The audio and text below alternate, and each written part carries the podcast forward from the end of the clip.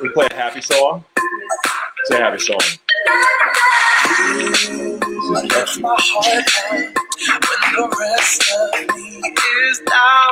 I'm so uncomfortable. I have a co-host again, and I don't even know what to do with myself.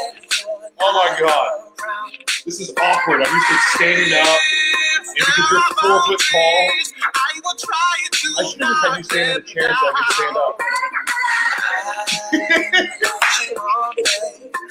What is up, everybody? This is Gratitude Unfiltered, and we're doing things a little different today because we have a very special show. Would you like to introduce yourself, Gabby? and what's your, say your last name? Cacciatore, because evidently it is one of these things today that I have two guests on that I can barely pronounce their last names like a buffoon, but I'm super excited to have you. We've done a live together before. Actually, I went on your Instagram platform. Yes. Yes. But today we have a very special show, and I just want to welcome everyone to Gratitude Unfiltered. Lisa from London, good to see you, my friend.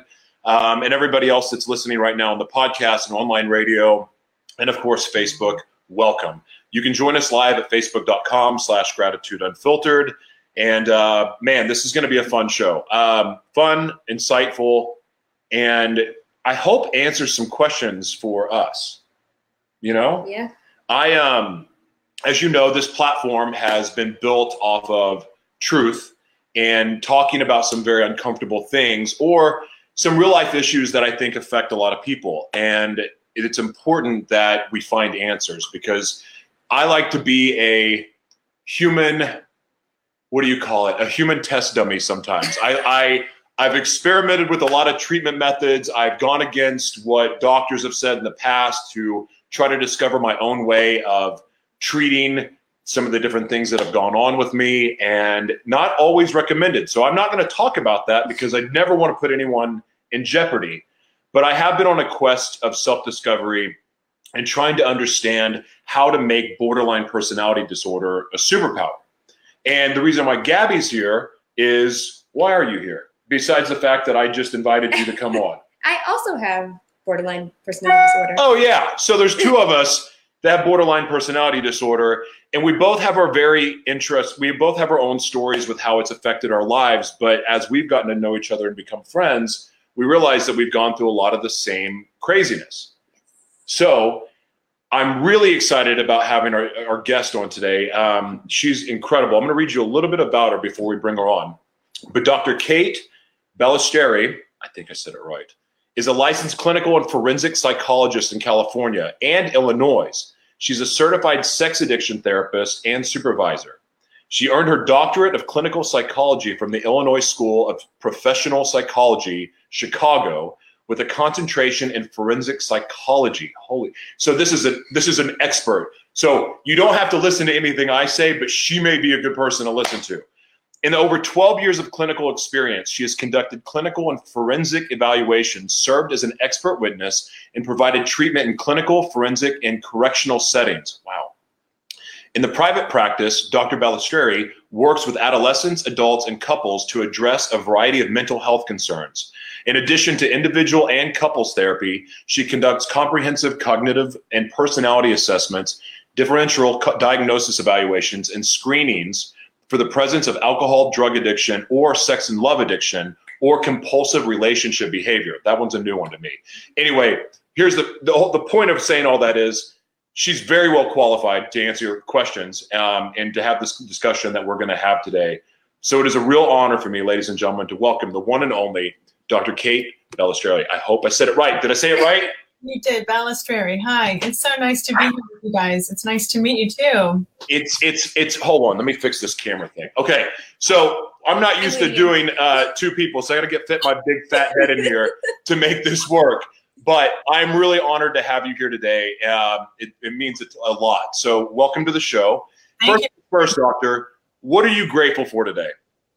Oh, God, that's an awesome question. Let me think about that. Today, mm, I'm grateful for a lot of things, but I would say primarily having a sense of like reinvigoration. I was in this training all weekend and I left just feeling wildly uh, motivated and really excited for some things that we're going to put into uh, process over the next couple of months. So I'm feeling really motivated and grateful for that. That's awesome. So what what got what when did you first discover your love for this this field because this the field of psychology and psychiatry it takes you down some pretty interesting paths. It does. I mean, I'll, I'll tell you, this is a second career for me. And um, my first career was in selling insurance and employee benefit packages, which was nice and fun, but you know, I just felt really. your face is great. Um, I, really, I wasn't expecting that at all. yeah, I was always um, somebody who was curious about true crime and about what compelled people to do the most horrendous things that we do as humans. So I felt really interested in understanding human motivation. And that's what led me down a path of working in the prison systems and working with. Um, people who were really responsible for doing some of the most egregious things ever. I mean, I kind of fancied myself to be the next Clarice and um, worked with serial killers and rapists and pedophiles and all of that for a long time in the prison systems. your both of your faces are fantastic right now. um, so. I'm shocked. Well, it's not about being shocked, but I think both of us. I, I, she can speak for herself, but that it's it's a fascinating place to be because we know that dark place. Right. Not. I don't. You haven't. Have you killed anyone? No, I have not. Okay, I haven't killed anyone either. okay. I, I, thank God, but I do know that monster. Yeah. Like I, I, when we're going to go into all this, but I, I, I do know it. So to meet the people that are fascinated it's like is interesting to me. Yeah. Well i really appreciate you saying that because i think as humans we're all capable of going there. We all experience rage. We all experience terror and fear. And these are normal human biological imperatives. But you know what allows people to regulate themselves it really comes down to what kind of internal and external resources they have and how their brain develops and how they're impacted by various traumas. And there's so much trauma that we all endure that we don't even think about because when we think about trauma, usually people think about what we would call a big T trauma, right? Something that's really extreme, like a sexual assault or being involved in a hurricane or a bad car accident. You know, people can identify those things as being a trauma, but more often than not, we accumulate a lot of residual um, trauma experiences that live in our nervous system. And so we adapt, and you know how we adapt really shapes how we see ourselves, how we see the world, and how we're able to regulate some of those natural human biological impulses.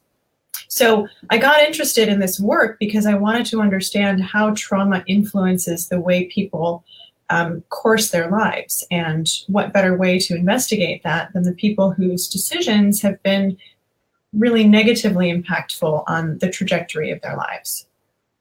Okay, real quick, and you can jump in and ask anything you want. Like, I know you're new to the show, but you can jump in at any time and ask. Okay. okay. Uh, we didn't discuss this before the show because, you know, I don't plan. Um, so, unscripted, I love it. Enjoy this if I had to plan for it. Um, so, I want to, like, how do you in dealing with this population, how do you protect yourself emotionally? Because I've had this history over my life in my r- radical dating life and, and marriage life, mm-hmm. um, which is marriage's life. Um, I've noticed that, especially the therapists that I've dated, they have a hard time guarding themselves from that dark side because they're going there so much mm-hmm. and offering their self and trying this deep understanding and compassion and trying to help people pull people out of that, they get sucked in. How do you protect yourself from that? Are you asking in, in reference to working in correctional populations or with people who have borderline personality disorder? Or yeah, I'm talking about the people that have those little monsters like me.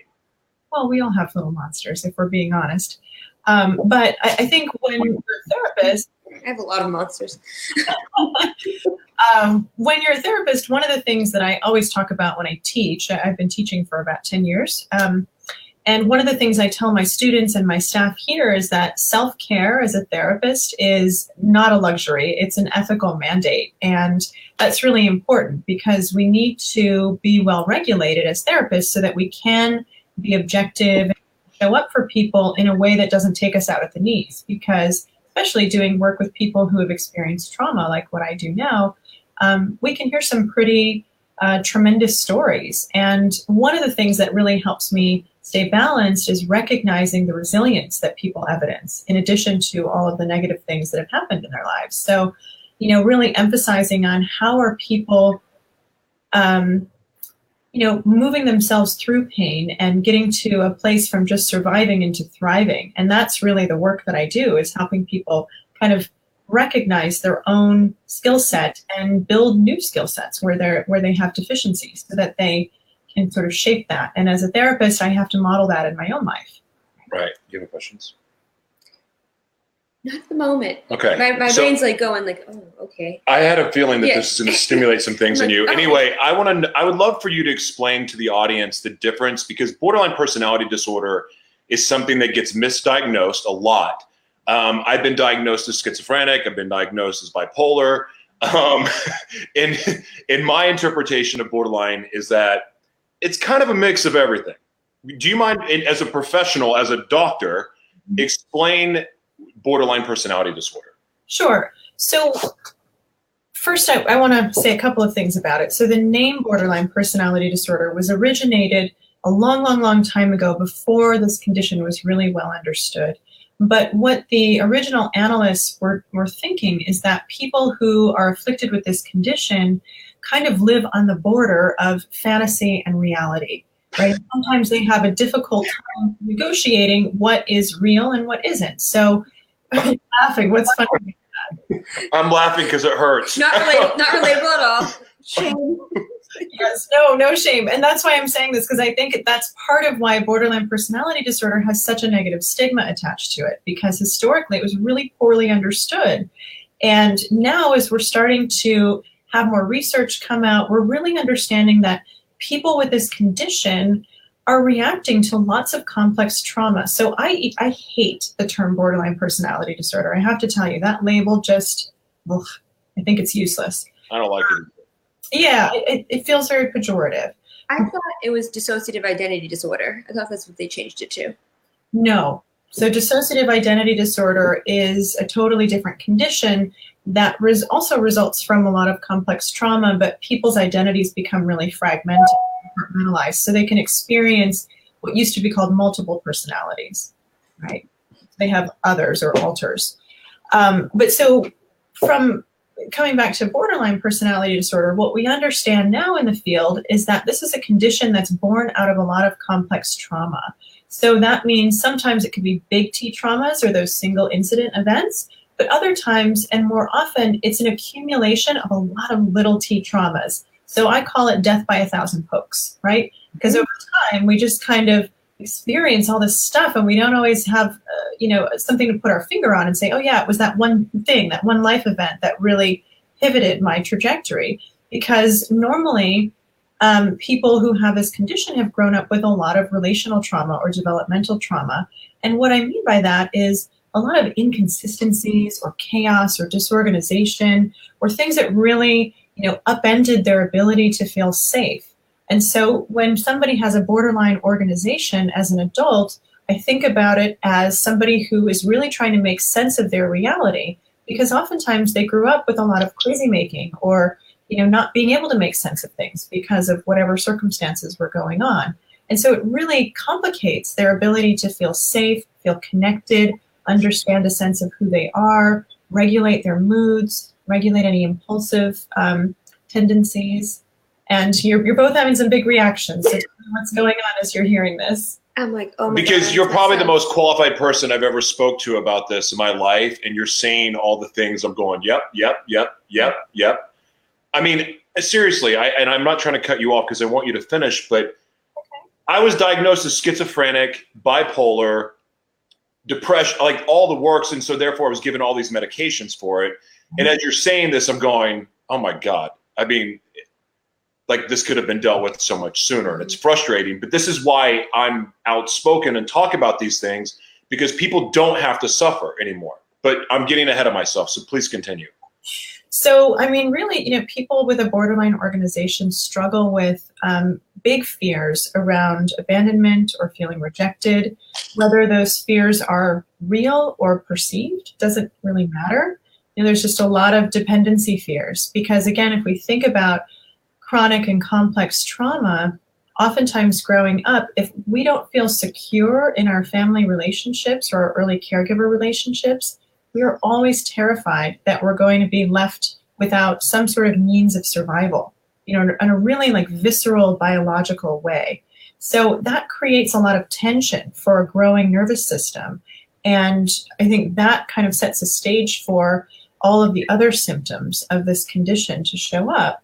Um, so I think about chronic feelings of emptiness, you know, really working hard to ensure that um, relationships are the primary focus. So people with this condition will often um, have a lot of volatility in their relationships because there's so much fear and desire to be in relationship. And so there's a lot of push pull, right? There's a great book out there called I Hate You But Don't Leave Me. I think you've heard about it. kind of is the perfect summarization of how people with this organization really feel because Yeah. they want relationships so much and they're really passionate, wonderful people more often than not.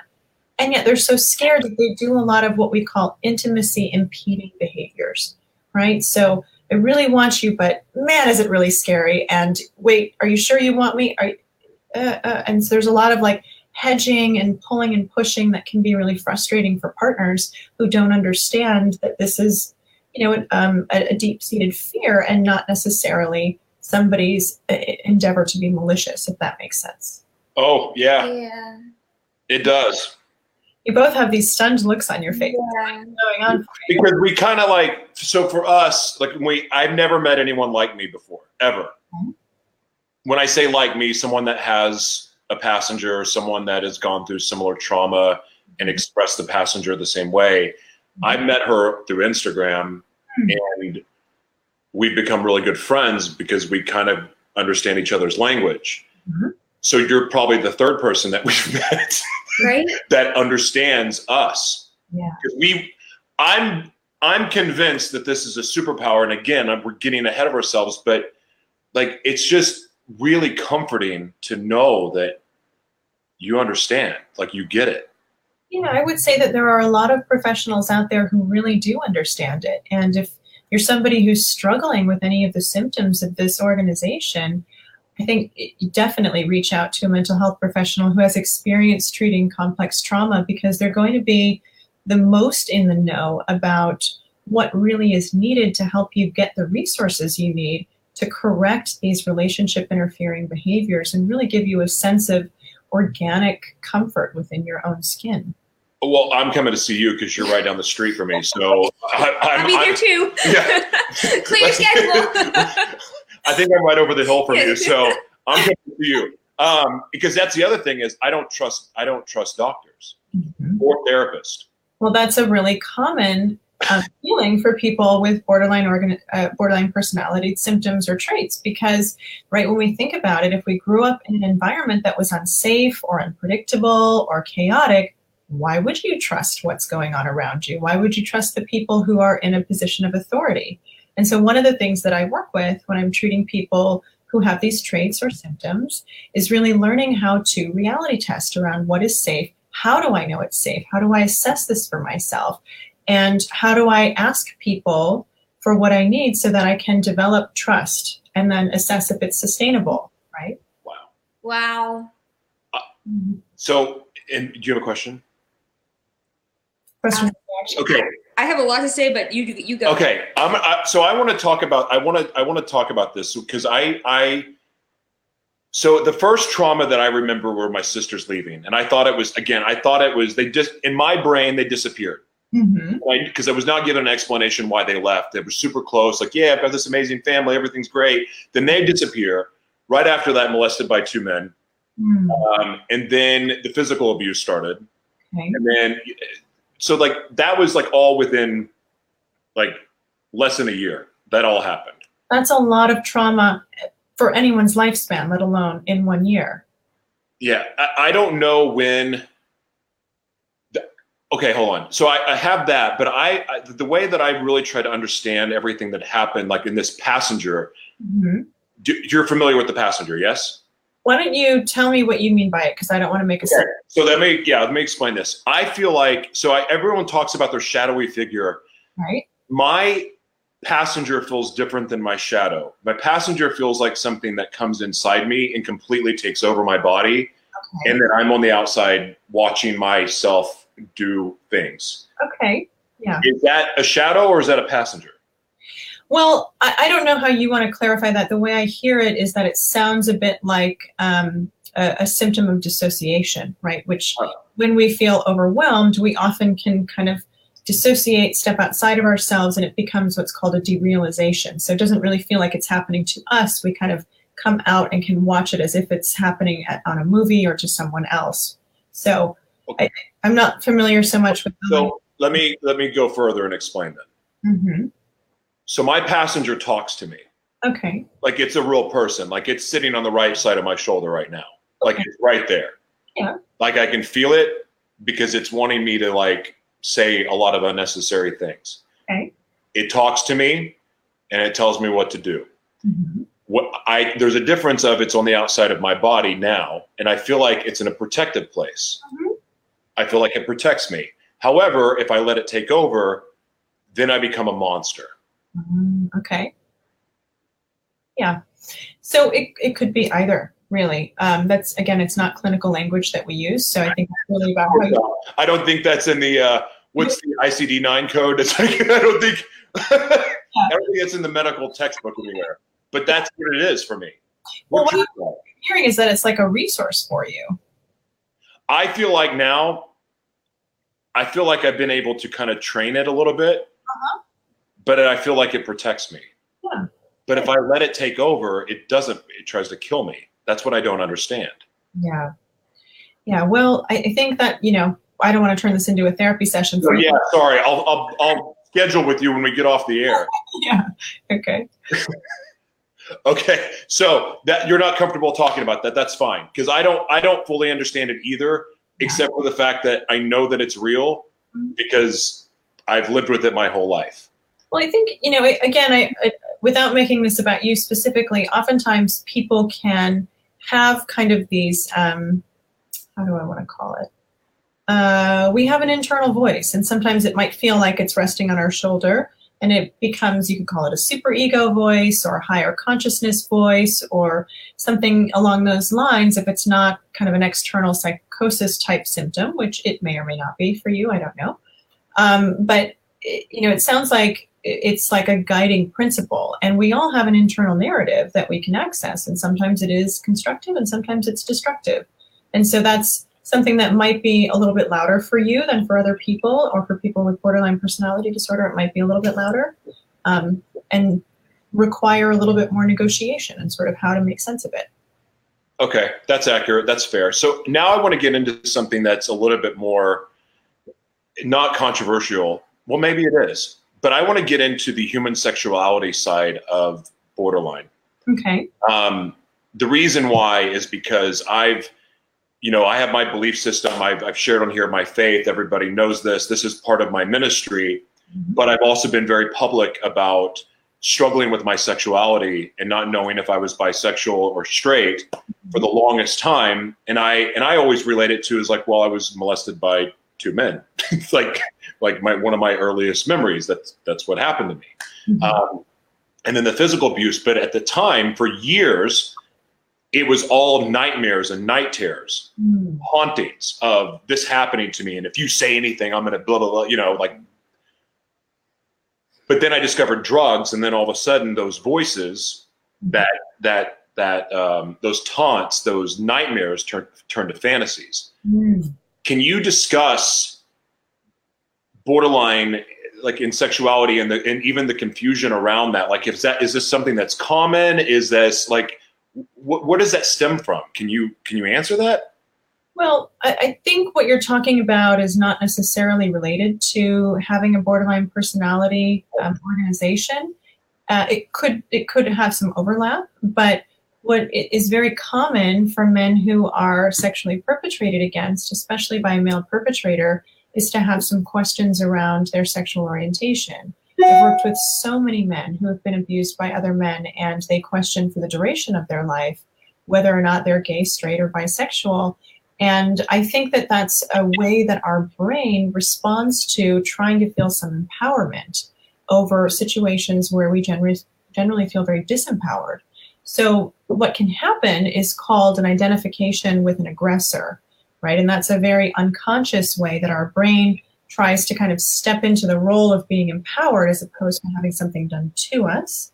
And so people often will develop fantasies um, around uh, a way in which they might have been perpetrated against. That's their brain's way of saying, hey, this didn't hurt me so much because now I like it, right? And if I can just gain mastery over it in fantasy or reality, it feels less threatening. So, this is a way that our brain tries to keep us safe from living in the terror of what's happened. So, okay, again, I, I can't say that that's necessarily related to a borderline organization because many people without that condition also will have sexual arousal to things that were done to them against their will later. Our bodies have biological responses to sexual behavior, whether or not we are willing participants in what's happening sexually. So, this is a very common misconception that comes up when people are talking about sexual trauma and sexual abuse and often the source of a lot of pain for people because they'll say, Well, I had an orgasm when I was being abused, and I don't understand why. I didn't want it, I didn't ask for it, I said no, and yet my body responded with an erection or with an orgasm or with lubrication. And unfortunately, our bodies are, um, you know, primitive systems, and so they respond to any kind of arousal. And they can often feel, people who are traumatized in that way can feel betrayed by their body's reactions.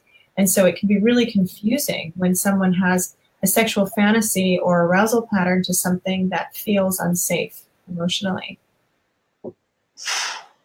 You both have these I, I big expressions. Tell me what's happening. The the hell. I, I I would like for you to talk at some point. Yeah.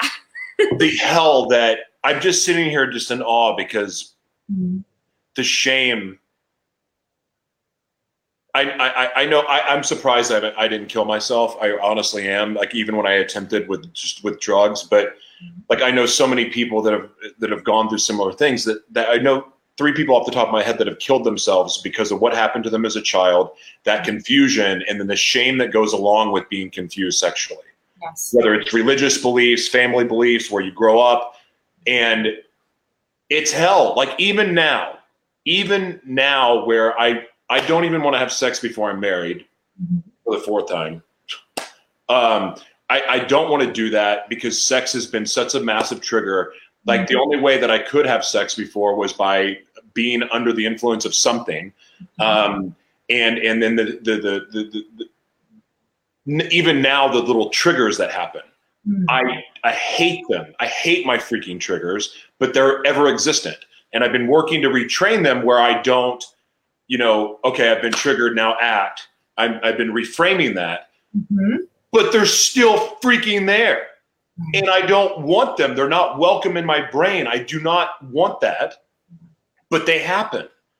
Well, there's a lot of different things that people can do when they're experiencing these kinds of triggers. And I, I don't know specifically what you're feeling triggered by, nor is this maybe the best platform to talk about it, but that's up to you. I'll talk uh, about anything on the show because if it helps people, I'm going to do it. I look pain. But, okay, go ahead and finish what you were going to say.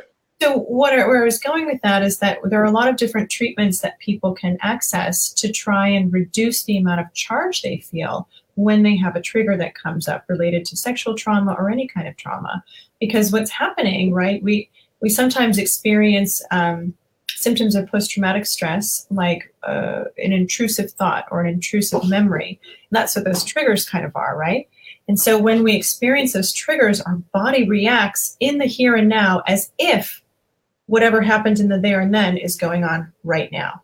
And so there are lots of treatments like uh, eye movement desensitization and reprocessing, or EMDR for short, that can help people reduce the amount of charge they feel to those to those triggers so that it doesn't overtake you in the moment, right? And people can move through the experience and feel less activated and more vital in their their own sexuality or their own relationships.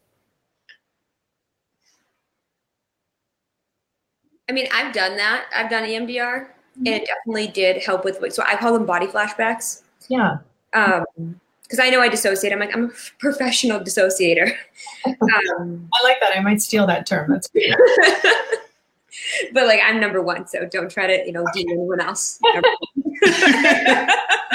I'll get a crown made for you. Thank you. I Oh need a. God. and I have derealization, depersonalization. I've always known it, even before. Like I've been misdiagnosed so many times until I had memories of being sexually abused. But one thing that still is it bothers me so much is that I feel like someone is touching me. Mm. Like how does that go away? Sometimes I feel like something's coming out of me. Sometimes I feel like something's coming in me, and sometimes I can't walk. Mhm. I don't understand why I go there when I know that I'm not there. Like my rational side is very strong, but my body, like my pain body, like loves pain. Yeah. Well, you know, it's interesting that you bring that up because a lot of people can, how do I want to say this? Um, I don't want to pathologize this experience, but a lot of people can do what's called pain shopping. Um, and what I mean by that is our body can become addicted to some of the neurochemicals that are released when we experience pain. And so some people have a, a higher predisposition to seeking out experiences unconsciously that recreate some kinds of pain because it allows us to feel alive. It gives some sensation. Now, I don't know if that's what's happening for you or not, um, but when we crave that kind of intensity on an unconscious level, it can be really scary because we're like, wait a minute, this doesn't feel good. I don't want this. It's not what I'm seeking rationally. But what happens is our traumatic experiences live in our cells somatically. And so a lot of people will try to heal their trauma with talk therapy, and they can get really far in that process. But I'm a big firm believer in the reality that we need to address what's happening somatically in order to really discharge some of those um, long held residual um, experiences in the body. Because, like you said, you have these bodily flashbacks. They don't make sense because that memory is encoded implicitly without a vocabulary attached to it. The only kinds of memories that we can consciously say, oh, yeah, that thing happened to me, that's encoded in an explicit way. And so it's a different kind of memory and a different way to address how we need to get into it in terms of release. Can't Yeah. talk our way through something that doesn't have a vocabulary because it's implicitly and somatically stored. Yes. So I I worked so I'm actually just read a book about this and I've been working on it for a while now. It's just really difficult. Like I know that you have to feel it to heal it. So I just started reading this book and it's about how, you know, self-love and feeling things are the only ways you're actually going to get through on this. So I didn't realize that I'm always numbing out. Like I would say I can't feel anything. I'm numb, I'm numb. So I decided the other day that I'm going to allow myself to feel. Mhm. I thought I was having a heart attack. I'm like, I'm having heart attacks now. Yeah. Legit heart attacks. One of the things that we recommend, It doesn't. It, it's not passing. and it can feel really overwhelming, right? So, It's like death. Yeah, exactly. Like it's overtaking. And one of the things that we do, um, a lot of our clinicians here at Triune Therapy Group are trained in what's called somatic experiencing work, or we call them the TRIM and the CRIM models. And these models help people do exactly what you just said, but in very titrated ways. So we call it pendulation. We want to learn how to tolerate those feelings in small doses so that gradually we can build up our tolerance to feeling those feelings. Because if you just like go in and you rip the band aid off, like, fuck, that's super overwhelming. I can say that, right? I have my box. I Okay. have my toolbox. Your what box? I call it my toolbox for when I get overwhelmed. Like I have my tools that I use to like when it comes too much Yeah, that I go there. totally. So Well, we want to we want to build up that tolerance by going kind of in and out of the sensation in a way that allows our body to build up reserves so that it's not so overwhelming because you don't want to flood with those feelings that's when it does feel unbearable and overwhelming and like it could be death God. The- so I'm of the belief that and maybe this is just part of disassociation, but I, I honestly believe that these experiences that we have as ch- children and like some men- the mental health issues that are developed from the traumas, like borderline, Mhm. can really become superpowers in a way. Mhm. Is Well- that is that insane to believe? No, I mean I don't know what you mean by that when you say. Well, okay, I'll give you. I'll give my first vision Mhm. because I believe that I know for a fact that we all have spiritual gifts. Mhm. I know for a fact we do. Um, but the very first vision I ever got was after being molested. Okay. Every trauma, traumatic experience I've ever had, what made me not go over the edge was this belief in this in this vision that I would get that showed me what was possible Mhm. um, and that's why I didn't give up.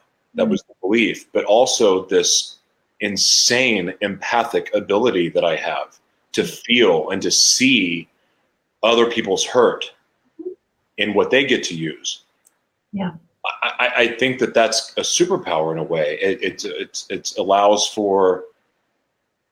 It, for so weird for like as incapable of love as I've always felt in my life, I have this need to love Mhm. burning desire to love and a heart for people that even when I was hurting myself and hurting other people, Mhm. I still had this in, heart for others where I would fight like hell and all I ever cared about was helping people. I didn't care about money. I didn't care about a job. I didn't care about any of those things but serving. Right. Right. I Right. think that that's a gift. It is a gift, and it's part of what I consider um, the resilience that is born out of trauma. And as we're healing, we get to grow. And there's a saying in the therapeutic world and, and in the recovery rooms that hurt people hurt people. And I think that's true. When we're not addressing our trauma, we end up taking it out and taking out our frustrations and our dysregulation on other people. But also, hurt people help people. And so we're able to access deep empathy as you said, for ourselves, for other people, as we embark on those healing journeys. Now, we are human beings, and that means that we are messy by nature. So, this is not a perfect process, and there's often a lot of you know staggered growth and regressions in healing, and that's to be expected. But what I think can be the superpower of complex trauma or borderline personality organization is that you do have the ability to access you know incredible depth of feeling and love and um, healing and resilience if you allow yourself to go there and really allow yourself to feel the feelings that you need to feel in order to build tolerance for them. And that is incredibly strengthening when we can start to access our own internal strength by testing that and, and living in it and recognizing that the emotional feelings that we have are waves, they come and go. And when we can learn how to tolerate them, we can really become far more regulated, and that creates so much more strength and the ability to then scaffold for other people who are a little bit further behind in their own trajectory of healing. Yeah, I, I I've done I, I and continue to do so much work. I mean, I spend a lot of extra time in building my armor, as I call it. Um, and when I do feel triggered, I typically come on here and talk about it, like as it's happening. Yeah, I that's, remember when my passenger was telling me that he was going to get me one way or another, mother effer, and he was taunting me and like placing these visual images of. Very, no, I didn't want to commit suicide. It was detailed visuals of me doing it Right. that he was planting in my head just to haunt me. And I remember getting through that moment and just feeling so I like in the it was torture going through it. But I went here on the show to talk about it in a way that because I knew that the one thing that this little bugger doesn't like is he doesn't like the light exactly.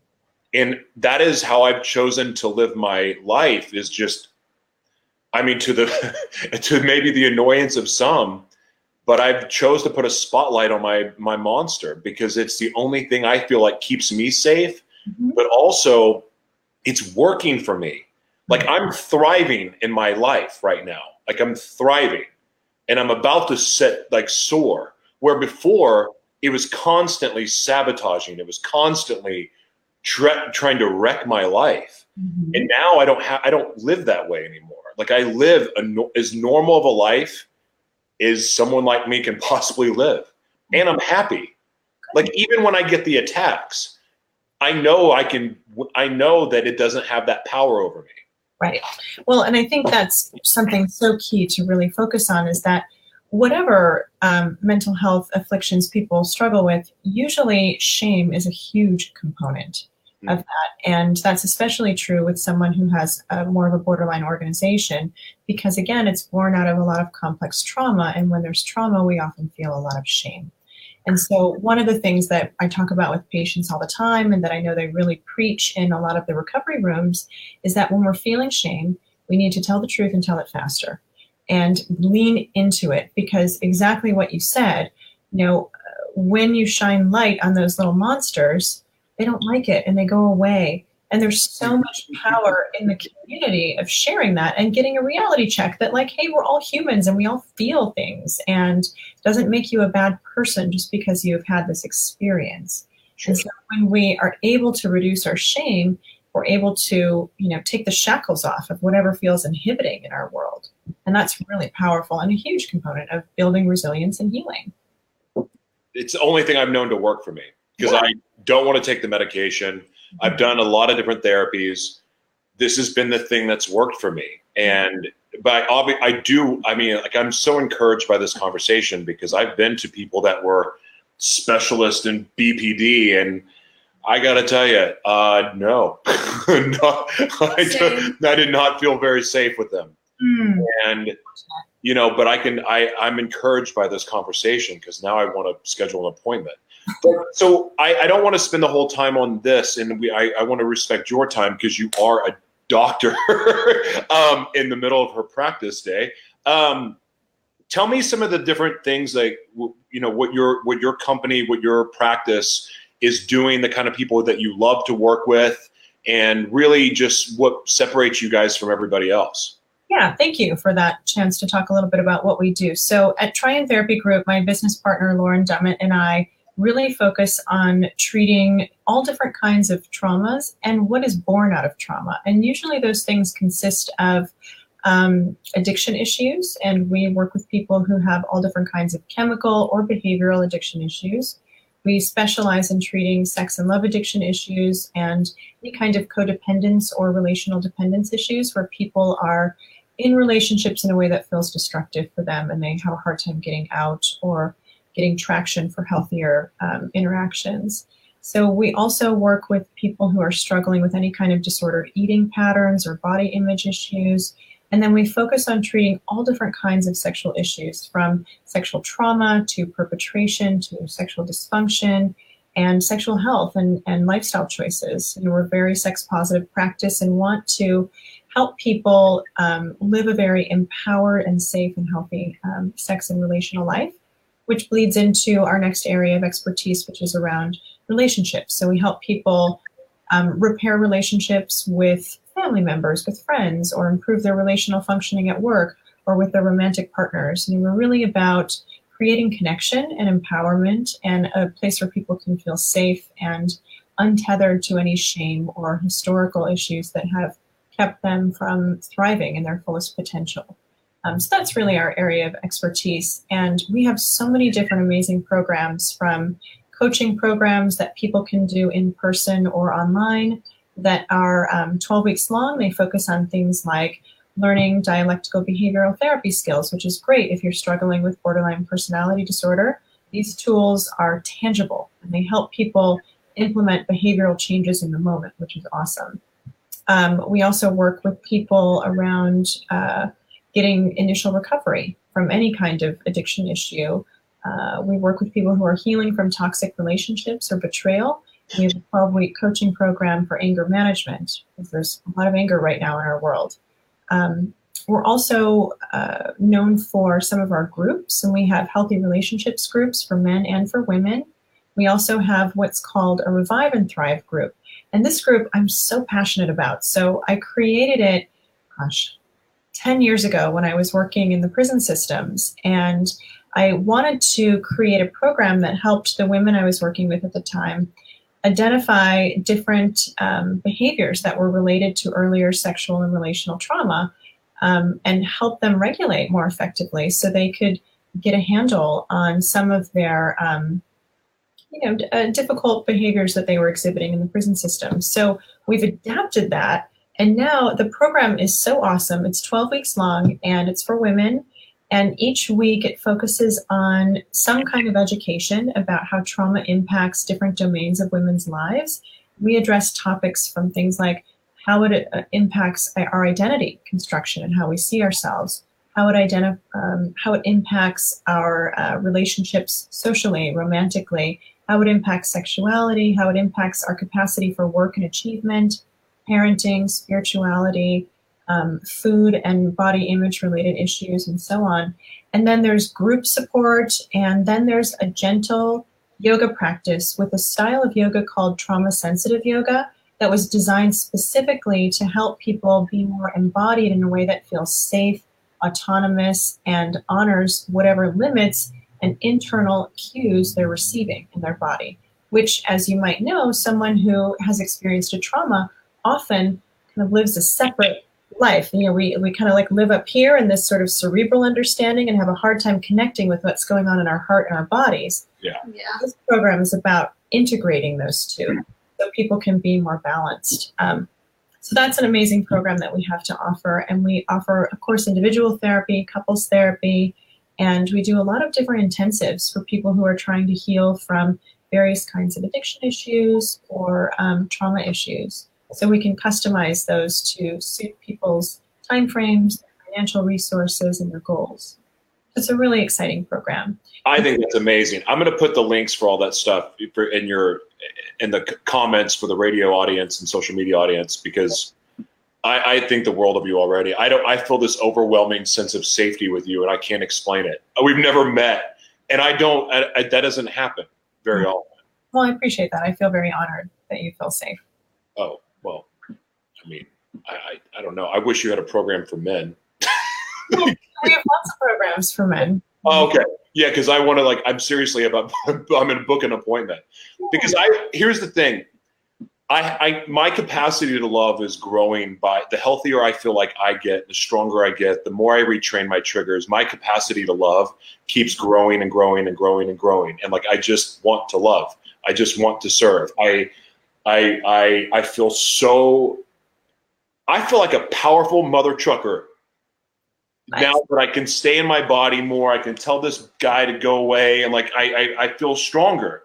Mm-hmm. And yet, I have no evidence of a healthy relationship in my entire life, and I've taken. This has been it's been a month and a half since I've been alone, and I'm not dating. I'm I'm I, am i am really really working on me and like getting to this place that I get to be. Mm-hmm. But as every day that goes by, I feel stronger, and then my desire to want to have a healthy relationship grows. My desire to have a family grows. Yeah. As I do that, yet I still don't know if I have the tools to do all that stuff, and I want to have those tools mm-hmm. because I don't want to react. I, I want to be able to trust, or like I want to think like a healthy person when it comes to relationships. Well, so I have these tools, but you're the first doctor I've ever talked to that I felt oh yeah, okay, this is safe. Hmm.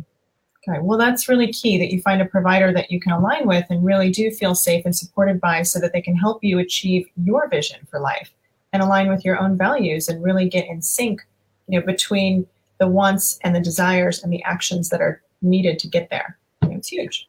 Awesome. Can you can you tell me why um, I don't know if you can answer this, but why cocaine or meth would have made me feel normal because that's why I fell in love with it. I, I, honest to God, I felt normal when I, I don't party anymore, but when I was doing that, part of the feeling was I feel normal.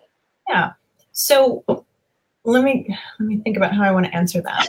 I'm not trying to get you in trouble. I promise. No, no. Okay. Um, it's a good question because a lot of people feel that way, and oh. I just want to think about how to be concise. Um, so let me back up and, and give a little bit of psychoeducation. We all have what's called a window of tolerance, right? And so when our nervous system is well calibrated, we're operating in this kind of mid range in our window of tolerance, meaning that we can experience emotions in a way that doesn't feel overwhelming, and we don't feel too jacked up and we don't feel too depressed.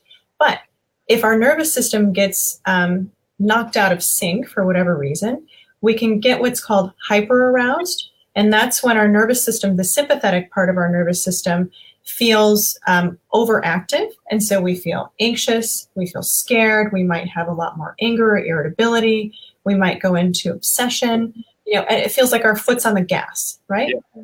But conversely, if our nervous system is understimulated, we go into a state of hypoarousal. And that means that the parasympathetic nervous system is overengaged. And that is the part of our nervous system that's responsible for pumping the brakes. So when the gas and the brakes are aligned, we're in our window of tolerance. But if they're not, and, and you're feeling too understimulated, that usually looks like depression, dissociation, feeling anhedonia or a loss of pleasure, a loss of interest in things. It feels more like existential or lethargic um, kind of death or, or just like all the winds out of our sails. Right? You, know, Right. do you like that clinical? That Yeah. um, so oftentimes when people are experiencing that kind of depression any kind of stimulus that is dopaminergic or um, uh, activating brings them into a state of that window of tolerance right so if you're operating down here in this parasympathetic overdrive right. pain brings you up and helps you feel normal because it's a stimulant. That's where a lot of things like Adderall, Vyvanse, and other and, and methamphetamine, cocaine can feel really um, stabilizing for people. The problem is that oftentimes people overshoot and then their sympathetic nervous system gets overactivated and they start swinging too high and too low because they're trying to play pharmacy with these drugs in their brain and they're over and underestimating. And so it can become really problematic then. And Yeah. plus, Mhm. you know, the drugs when when we're on those kinds of substances, the withdrawal can then send you into a tailspin of being over or under activated as well. So it feels stabilizing in the moment and then leaves a wake of long term consequences. Yep.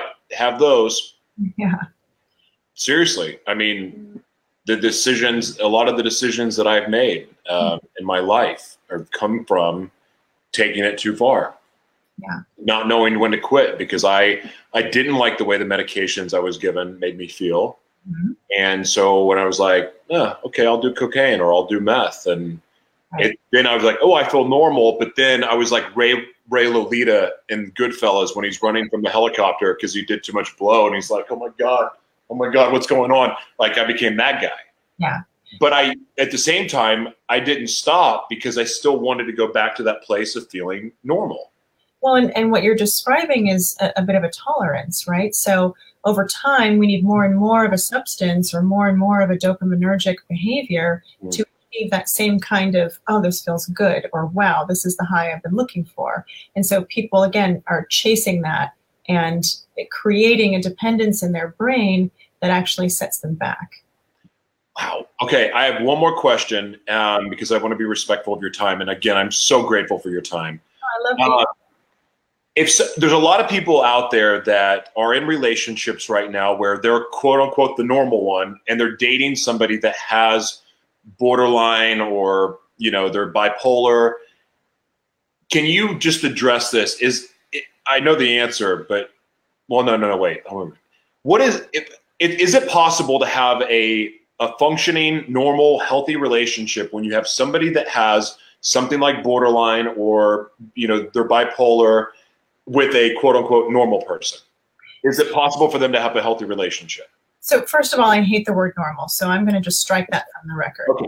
Because I don't know how anybody defines that. We are all diverse creatures, and we all come with our own ebbs and flows and ups and downs. So there's no perfect normal um, person, and there's no like healthy person and unhealthy person.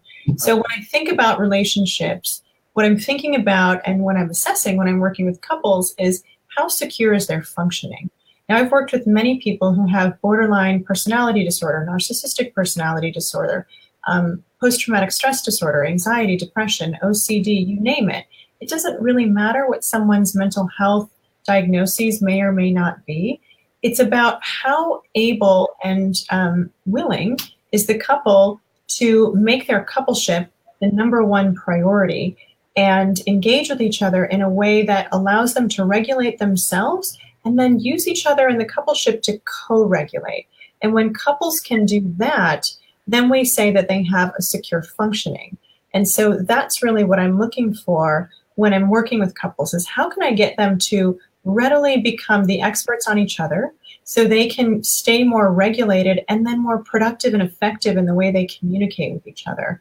And so again, I, I don't think that someone who has a borderline personality organization or symptoms of the condition is um, I don't think it's useful to label them as you know the, the problem in a relationship because it's it's just not the case. Um, you know, we pick each other for a reason. And so where there's one, there's the other. And so we have to ask, like, what are we both getting out of this? How do we communicate together in a way that helps us be constructive and preserve the functioning of our coupleship? Because human beings are hardwired for connection. And what that means is that when we're in a relationship with someone, it serves us well to make the coupleship our most important priority. Because when we can preserve the coupleship, then we can stay in relationship. And that allows us to feel safe and functional as individuals and really create a pattern of interdependence, which means, you know, I can show up for you, you can show up for me, I can take care of myself, you can take care of yourself, but we're okay leaning on each other and, you know, getting some of our human dependency needs met because we all have human dependency needs. We're just not these little robots running around like, oh, I can function on my own. It, it's, it, yeah, even people who show up that way have deep dependency needs. And so when I work with couples, it's about helping them learn each other's language so they can be more functional together. I freaking love it. I know even the one thing now that I'm really learning how to have intimate friendships because mm-hmm. I've always kept everyone at an arm's distance because I didn't want people to see the other side mm-hmm. of what I sometimes get to deal with. Mm-hmm. And um, I'm allowing people to see that side now. And, uh, and now that I have these intimate relationships, the one thing that I practice is radical honesty and transparency. Yeah. Like even if it's like borderline, uh, maybe offensive or could be inappropriate, I have to say it because mm-hmm. and not not to to offend, but I need to say it because if I pr- ever allow one little grain of dishonesty to slip into a relationship, I know then I can go back to the other way, right. which is living in shadows, living in secret, living a double life, lying. Like I have, I'm like over the top about being open and authentic now. Yeah, that's the only way I know how to feel safe for myself. so, is that? Go ahead. It's awesome because rigorous honesty is what's required in order to be really vulnerable and we can only achieve mm-hmm. love and connection if we're willing to be vulnerable. And that sometimes means being willing to risk being hurt. And the thing is, like, people sometimes have this delusion that being in a relationship is going to be the most wonderful thing ever and blah, blah, blah. It's going to be free of any conflict. And that's just all BS. Because the reality is, is the people we are closest to are the people that have the most likelihood to hurt us. Not intentionally, not because we're like maniacally sitting around thinking like, wow, how can I mess up my partner today? we'll do that, but that's a different issue. But we're just kind of stumbling through our lives and we don't understand how we might misstep or misread what our partner is saying or needing or doing. And we're not always being willing to talk about what we need or what we want or what's going on for us. And so the reality is we're going to disappoint each other we're going to hurt each other, and that's to be expected. The question is how quickly and how readily can you be accountable for that and show up and clean up the mess that you make with your partner? And when you can clean up really well, that's when you have a strong, secure function. It's not about expecting never to hurt, never to disappoint, never to misstep. It's, wow, I've got to get my shovel and get in the dirt right now so we can make this okay. And when we can do that, it's good stuff. You're freaking amazing. Do you have anything I'm so out of my body that I'm just like trying to take this all in because I'm like, oh. Okay, I'm booking her an appointment too. I'm like, can I come now? I can walk right. right we're, we're for, so for the radio audience, if somebody's wanting to book an appointment with you, will you give your phone number? Yes. Not your cell phone number, your office number to schedule. Yes. So for anybody who wants to book an appointment with any of our amazing clinicians at Triune Therapy Group, they can call us at 310 933 4088. You can also check out our website at triunetherapy.com. That's T R I U N E therapy.com. And we also have a podcast called Behind Closed Doors with Dr. Kate and Lauren, where we talk about all different kinds of issues related to mental health, addiction, sex, and relationships. Really, again, to reduce stigma and try to get people access to information about stuff they don't even know they don't know. So, what I one of the things that we didn't get into um, that I would lo- actually love to have you back on. I would actually like to have you in, in studio sometime um, absolutely. because I want to get into. There's another area that you like safe kink Yeah. in healthy relationship. I I I, I want to go down this road with you, but for a different show. Uh, listen, uh, doctor, I I'm I'm a huge freaking fan. I'm so thank you so much for coming on. I I think that you helped a lot of people. Um, intrigued interest. I, I definitely want to do this again, but you are a blessing, and I'm so grateful for you. Thank you.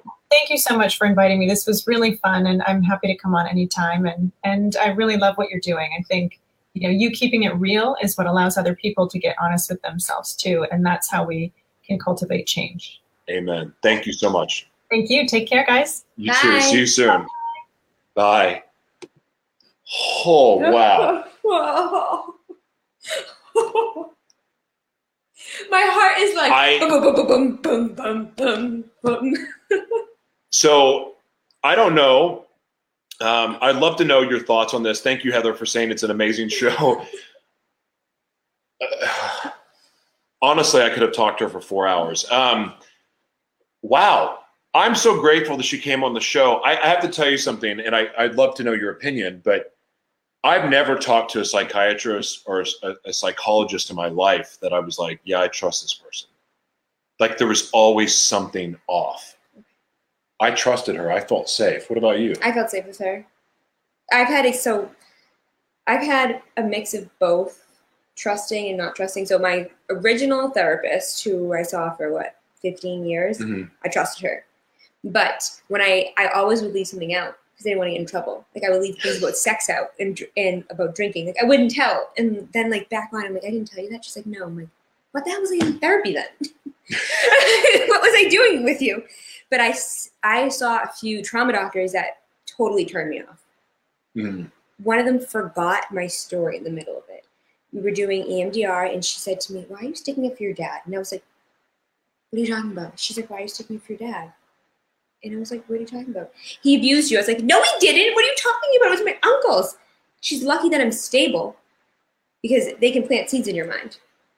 Yeah, that's the other thing too. I don't know how many of you um, out there that have worked with a psychiatrist or a psychi- psychi- psychologist or psychiatrist, but where you felt like they were planting things in your head. That was one of the reasons why I didn't trust. Yeah. Everyone I've been to is like, oh, let me give you this medication. I'm going, oh, God. Mhm. But the planting things, and that is the hardest thing too. She was talking about disassociation Mm-hmm. that was one of the hardest things I think that that even in relationships or friendships is knowing is this person have my best interest at heart. Yeah. Like I've often joked around, like if you've ever seen some of my Facebook posts, I'll talk about like needing a babysitter. It what that means is is a filter to say, yeah, you can trust that person, or what they're saying is right. And because I can't just take advice from anybody. I would say I need an adult. You need an adult. I always say I need an adult. Like, I need an adult. I've been saying it for so long. I just need an adult. if I ever get if I ever get famous for any reason, I'm going to hire my mom to manage me because she's like the one person I know. I mean, I have other people in my life that I trust now. Uh-huh. Like I trust you. Yeah. Crazy person. I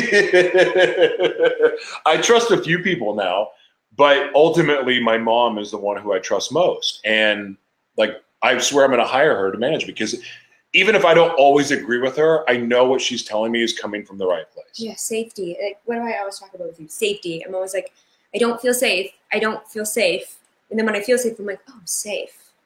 Yeah. Like I crave to feel safe, and I don't. and When I don't feel it, it's the most awful feeling in the entire world. and, and here's the thing and safety i, I want to address this issue because we i both i deal with this too is i can and i'm not saying anything bad about my the, my marriage at all except it just didn't work but one of the problems was i didn't feel safe Mhm. and there was reas specific reasons why and i'm not going to go into that because it's it's really I can't really blame her for that. But there was a couple things that happened that made me feel unsafe, and that for me, I don't can't turn around from that. I can't once I don't feel safe, I'm done. So one lie and I can't. Or, or a, a- abandonment, Yeah. or, Oh, yeah. or or or Mhm. going back on something that was said that that really mattered, that was important, that Mhm. you said you would. You said you would. So why are you taking it back? exactly. And oh, it's a- my heart hurts thinking about that's exactly the same thing. Yeah. How many? I'm curious. How many people do, you know experience that? And again, that is something I don't know if that's unique to borderline. Would she call it? She wasn't calling it borderline personality disorder. She was calling it something else. she's calling it parts or something like that. Um, system. Yeah, I've never heard of what she was But talking that's a about. trauma thing. Yeah, for sure. what do you call it? Like feeling abandoned, trauma, codependency. Everything we talk about is mostly like complex post-traumatic stress syndrome Mhm. because it's all emotion dysregulation. It's all like you think one thing, but this that's not really reality. Yeah. And until like when it's identified, it's you Mhm. can understand. But it's usually just complex PTSD, and people don't know about complex PTSD. They think just PTSD. Oh, I'm seeing this video in my mind. It's like, no, actually, I'm in this moment right now. I'm so angry at you, but you didn't do anything. But I'm just really sad inside, Yeah. and you don't understand. Yeah.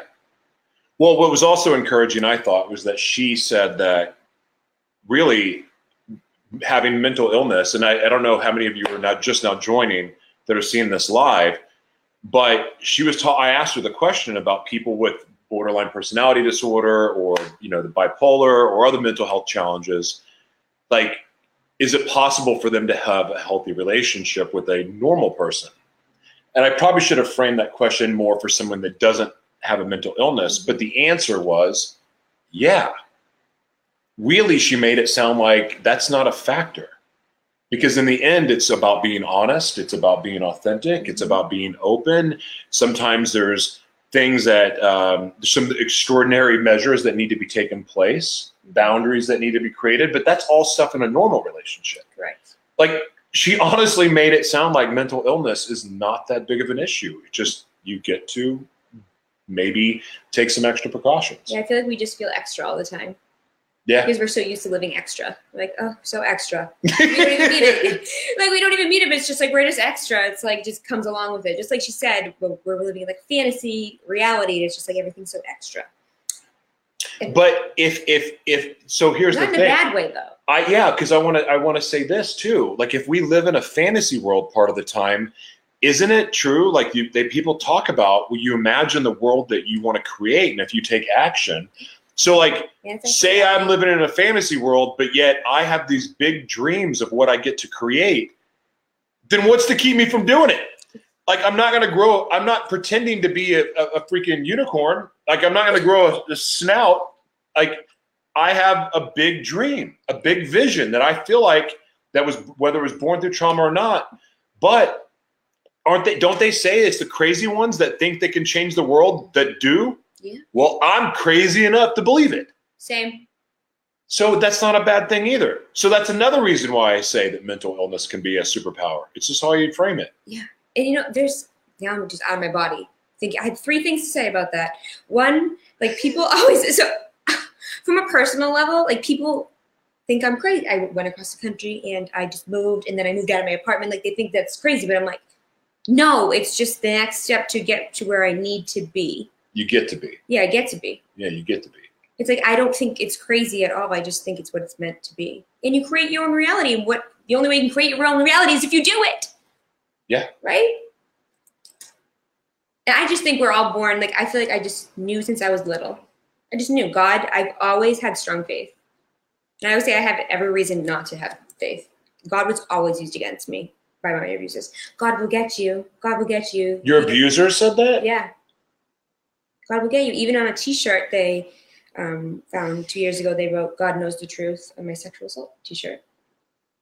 So I have, I'm like, I have every reason not to believe in God, but I believe in God so much more because of those things. And that's why I just go for it. It always works out. God. Man. Well, you're a whole other show. We got to get it. I, I'm a series. I'm, you, you are. You're. I swear to you, you're more of a series than I am. Uh, listen, everybody, thank you so much for joining the show. Um, if you're watching from the beginning or you're watching just now joining us, no, I can't even talk. Uh, the doctor was amazing. Uh, this is well worth watching. Uh, God bless you guys. Thank you so much for joining. Gabby, you have any last words? Thank you for having me. Yeah. Do you want to shout out your Instagram and your 800,000 followers? Yeah, I don't have that many followers, so he's being extra. I'm extra. Uh, it's G A B C A C C, Gab Catch. Oh. And that's me. Okay. All right. Take care, guys. Thank you. Bye. Bye.